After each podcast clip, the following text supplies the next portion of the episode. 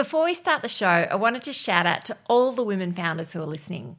Following the success of Scale's first Empower Ed program back in April, Scale Investors has now opened applications for cohort 2, which starts on the 9th of August. If you're a woman founder and want direct access to the secrets of how to secure the funding you need to build a thriving business from the experts of Australia's startup ecosystem and connection to Scale's investor network, then sign up today. All founders can use discount code Connect to Capital for a 25% scholarship. This brings the 10 week program down to $650. That's $65 per week, including weekly mentoring, resources, connections, and much, much more. It takes 10 minutes to apply, and there's a link right in the show notes. Let's empower you to connect to the capital that you need.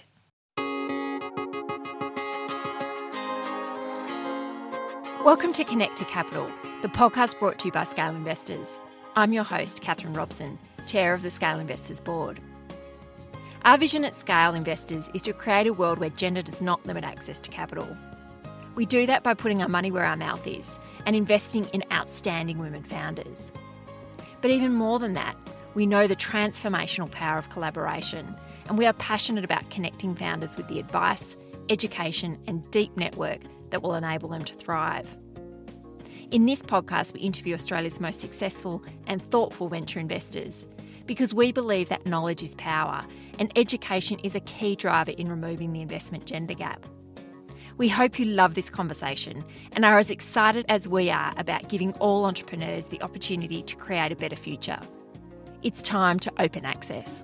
Karyn West is the founder and managing director of Apostle Funds Management.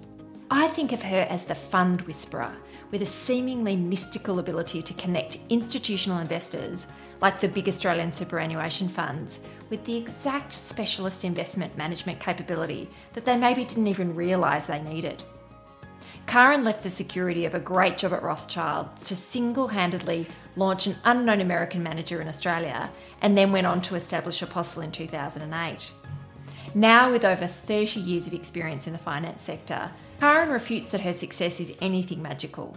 It's just the outworking of years of honing her skills, network, and always being able to see things from her client's perspective. Hi, Karyn, great to see you. Great to speak with you. Thanks for having me.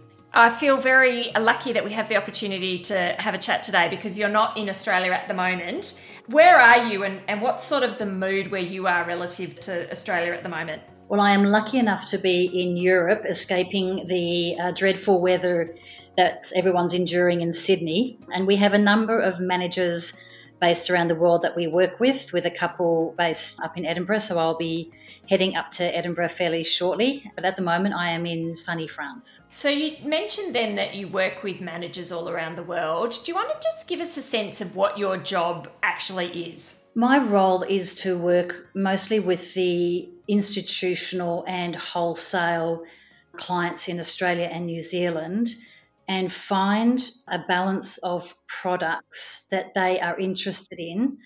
And I am looking for a range of things. I don't like to have all my eggs in one basket, so I'm looking to distribute to the Australian market usually quite unique expertise that is relatively difficult to find so not um, another Me Too type of product. And I'm also trying to look forward over the next decade or so to, to sort of work with our large clients where, where they're going to, what what are their future needs. And in particular, I'm looking at um, ethical and impact investing. That's the platform that Apostle offers to the client base in Australia. We look at all things ethical and impactful around the world. And that, that goes through asset class. So we look at equities like global equity managers, credit and fixed income, green bonds, for example. We look at renewables, we look at alternatives, private equity, venture capital. We, we really, timberland, we, we scour far and wide for things that we think are going to be really important for our institutional clients to have over the next 10 plus years.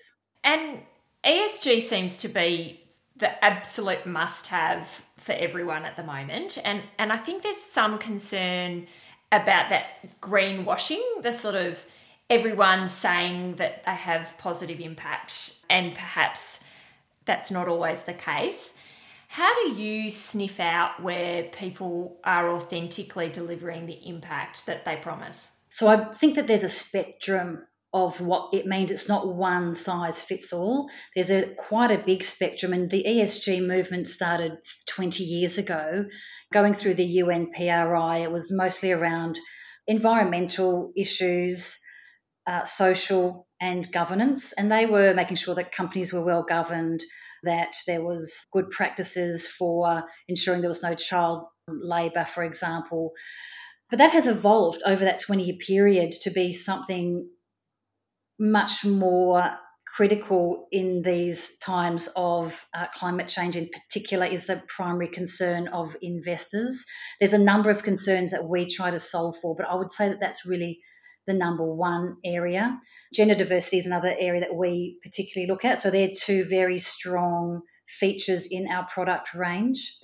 That they're the things that Apostle is trying to solve for. Our institutional clients also typically solving for those two, but they, they're working with a range of you know, problems that they're trying to solve for. So for some clients, having a more light touch on ESG might be appropriate. And for other clients who are really trying to do a lot more very specific work for a particular product, they will need something really quite different and, and much more impactful. So there's not sort of any right or wrong. Going to your greenwashing question, it's also to do with what the end client objective is. So if their objective is to deliver on no animal cruelty, no fossil fuels, high gender diversity scores, if they've got quite specific objectives that they're looking for, you really need to make sure that they're being measured and monitored. So if you're doing products like we do, we measure everything by, and get, get it validated externally so that we can measure year on year how we're progressing through our investments with contributing to, to climate change action, to diversity scores, etc. We want to see a continual improvement going forward. We as a group have signed up for a net zero score by 2040. Some of our clients have got 2050, some have got no particular date at all. So it, it does vary a lot from client to client, but Apostle's got its own range of objectives that we get measured and monitored against, and that's your safeguard for greenwashing. If these things are not being measured, monitored, and externally validated, it, it is a bit more problematic. Just so that I sort of understand exactly the work that you do. You don't actually manage money yourself. You don't make investment decisions about, you know, invest in this company or that bond, but you effectively connect institutional investors with investment managers from wherever you can find them that are delivering the unique types of investments that they need for their portfolio. Is that right? We have two parts of our business, um, and our genesis was in doing just distribution only to the institutional and wholesale investors, which was finding managers, typically offshore, but also some domestic as well, and packaging them up and to our client base.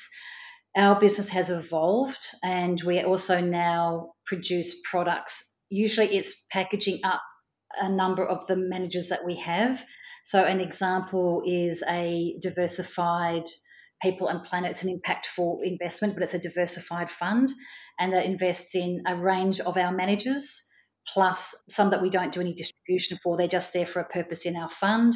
And we also manage some of the fund internally with, with our own portfolio management team. So, the Aussie Equity Sleeve, for example, is done in house. So, it's now a blend of we do in some of the investments ourselves and we use the expertise that we source externally, mostly overseas. So, we've talked a little bit about institutional clients without necessarily naming names, although delighted for you to mention some of your clients if you want to. Who are the sort of institutions that you are helping to find these really niche and specialised investment capabilities? The large super funds have all pretty much signed up for some sort of net zero pathway. They vary on the dates, but but they've nearly all signed up for, for that. So they're all looking for climate uh, action types of investments. So they're they're a big client base for us. We also work with various insurance groups who are also trying to solve for some of these problems. We work with charities and endowments. Charities and, and some religious groups have difficulties in finding investments that have, for example, no investments in alcohol and tobacco. I mean, zero. There's a lot of products out there that have a like a tolerance based to to investing, which means that five or ten or whatever number they decide of the portfolio could be invested in tobacco or alcohol. Ours is zero. So we we speak to a lot of um, charities and endowments.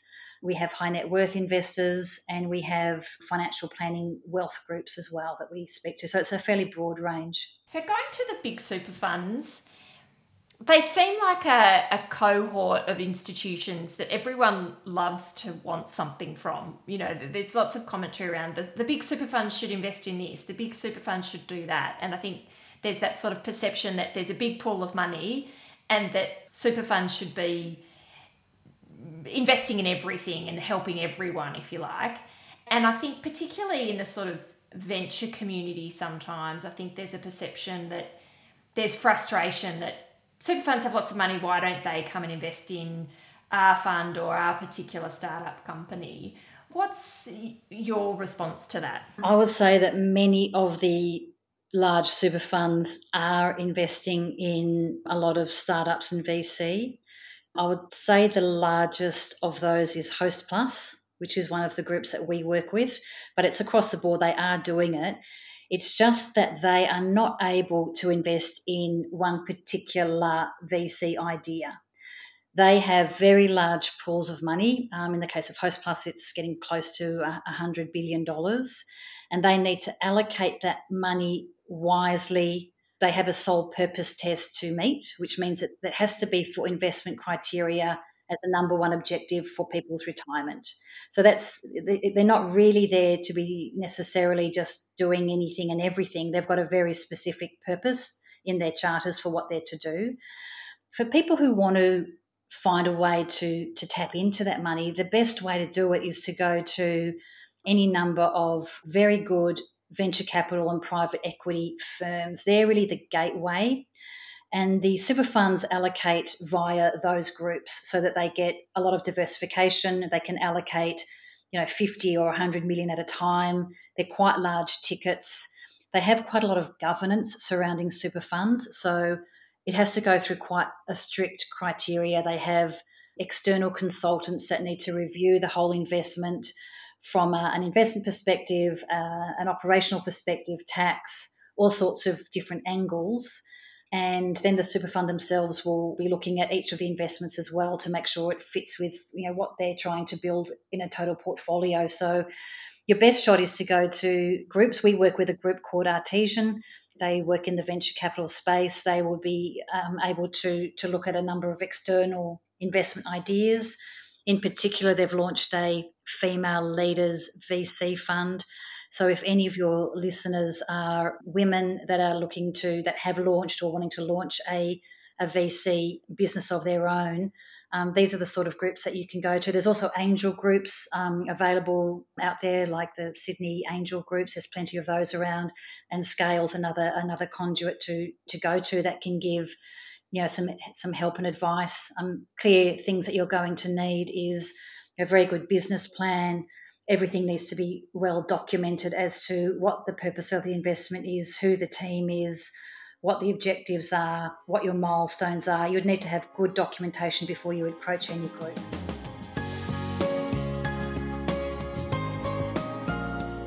If this week's guest has you wondering about funding for your venture, don't forget your 25% scholarship for this August's EmpowerEd cohort, and it's just a 10 minute application away. The link is in the show notes. Now back to the interview. So you've mentioned something close to my heart, the, the Female Leaders VC Fund. For full disclosure, I sit on the investment committee and, and it's, you know, absolutely stunning, I think, that, that, that there's an institutional level fund that's investing exclusively in women-led startups. And, and I'd really credit you, Karyn, with a lot of the reason that that fund exists. You, were absolutely instrumental in helping us build the right connections. And, you know, you and I have talked about this offline, and I sort of feel like you're a, a sort of you know, whisperer. You know, you just find ways to make things happen. And and when I say that to you, you you sort of bat me back and say there's nothing magic in what I do. It's just uh, years of experience. But can you sort of help explain how you've got to this point where you can seamlessly make connections in a way that for other people is really difficult? Um, I think it does come down to experience. I've been doing this for, for quite a long time. I left a working in a large, very, very good asset management group in the 1990s and started working with offshore managers um, at the end of the 90s. So I've been, and before that, I was working for this large group for 10 years. So I'm I'm not a spring chicken, and I've been doing this for a long time. And you and you just acquire the skills over time. I mean, you can't do it as a young person. You really need to have the network. Networks are very very important. You need to really understand the clients, what their needs are, how the asset consultants operate, and how you can help them. Uh, and you need to know all the key criteria that you have to have in place for anyone to consider the investment. So I, I, work with each of the managers to make sure that they've got everything in place and there's no sort of stone unturned that someone's going to ask questions or you're not going to have something you know that you won't be able to deliver on. So we make sure that pretty much as, as much as possible the investment thesis, documentation, criteria is really watertight before we, we go to, to pitch the idea to one of the clients. But it's really, there is no magic. It's really just years of experience and and sort of knowing what the clients need. So you mentioned that you, you left the security of a really good job with a really good firm. What was your motivation to do that? I was in those years of trying to build my career and looking at starting a family, which I'm sure a lot of your listeners who are either in that zone or have been in that zone. It's quite tricky. It's a, quite a tricky pathway. And in the 90s, I think it was a little bit harder. It was quite difficult for women to have a family and get any any flexible working hours at all you did have the 12 month maternity leave, but it's quite difficult if you're in a role like myself where you, you really need to maintain your networks and, and people because people move around quite a lot. So it's not really feasible to take a whole 12 month period off. And for any of your listeners who are entrepreneurs, they will probably know that you never really get even to take proper holidays, let alone a full maternity period. It's it's a very, very difficult thing to accomplish. So I decided before I wanted to start a family to to leave the comfort of a, a, a very good place that was that had been a very good training ground for me and to work with a US based firm, but I, I, I, established their business for them in Australia. So it was just me on my own. So it definitely felt very entrepreneurial. And I was very honest with them up front as to what my plans were and that I would need flexibility. And in doing that, I negotiated with them a low base salary for myself because I don't want to let people down. If I couldn't deliver for them, I didn't want it to be a financial impost. So I made sure that the contract was a very low base, which allowed me more flexibility with my time, and I was really paid upon success. So it was a case of feeling the need to back myself, which I was comfortable in doing.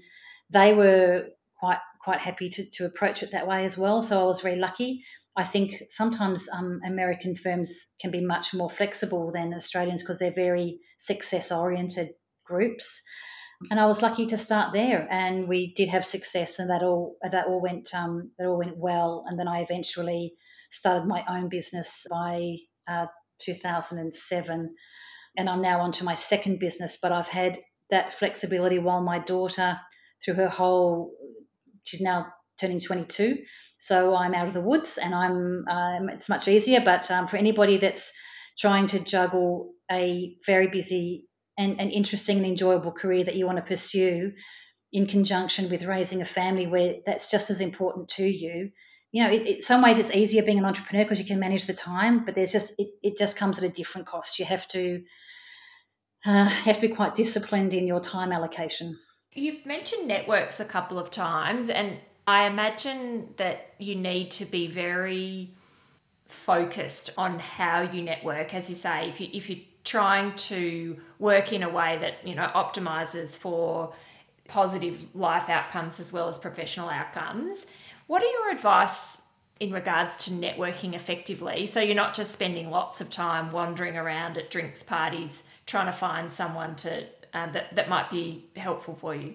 Oh yeah, you can't really do that sort of scattergun approach. I think you need to do a lot of homework. So for me, the number of clients that we interact with is reasonably finite.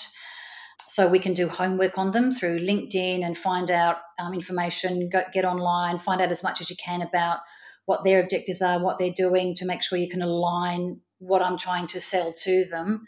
Um, so it's a match rather than, you know, going to them and not having done any homework would be a bad idea.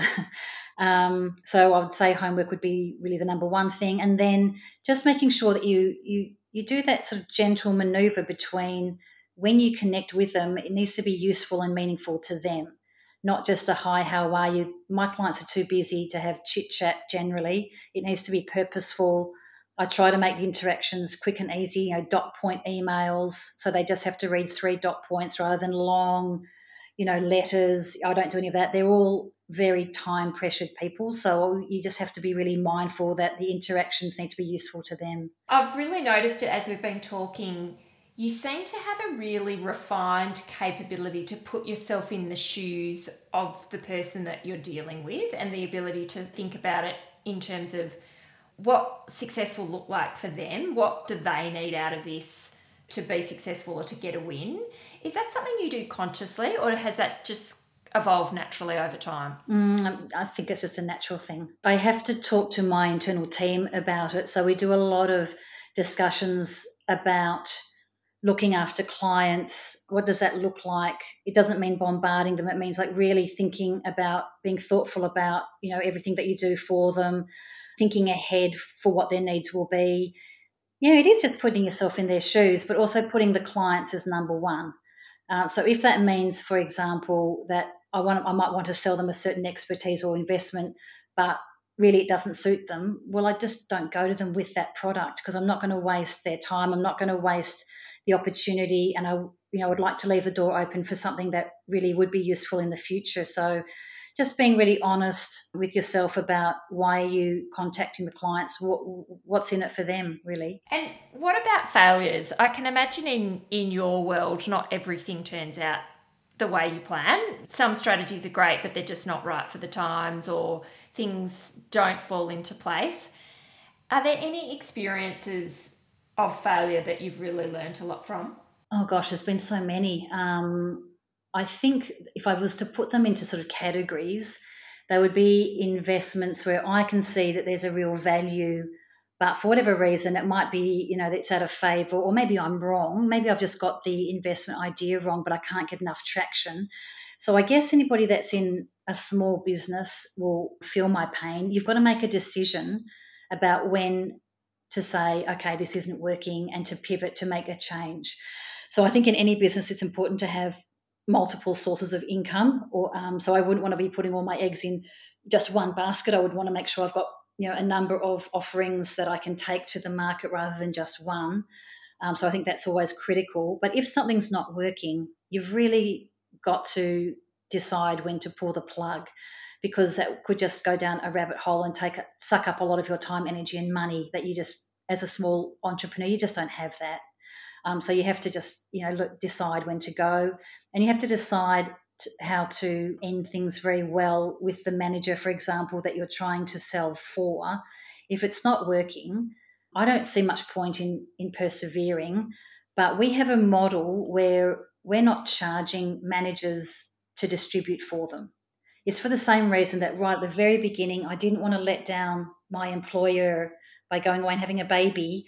So I didn't want to be, I didn't want to charge them for my experience. I just wanted to be rewarded when I was successful, and we still we still do it that way today. What about those experiences though, where you know people feel let down, they feel like yeah, or, or, even as you say, managing your own internal team, that there's sort of conflict.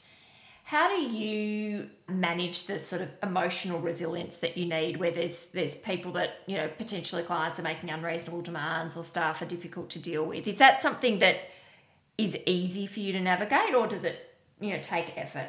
That's really hard.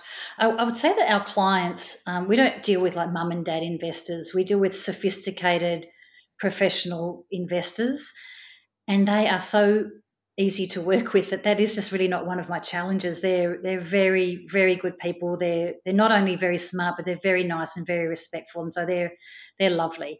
Um, sometimes it can be, on occasion, managers can be more challenging because you know they really want to get results, and sometimes results take longer or we don't get them. That can be a real challenge. I haven't got any any easy answers for how we deal with it. You just got to suck it up. And staffing, I think, for everybody is, is a challenge, particularly at the moment. It's just hard to find any staff. And with inflation rising and, and wages rising, you really want to look after your staff because they've all got mortgages and cost of living is going up. But you're trying to balance that with growing a small business. So yeah, it's very challenging. I think staff management would be the number one challenge that we have in, in, internally. What's the best advice that you've received in, across the journey of, of working for others and working for yourself? What's the best advice you feel like you've received that's helped you be successful? Oh gosh, there's been quite a lot. I would say one of my very large clients has said to me a number of times always leave money on the table for others. So don't be too greedy. Don't try to take too much.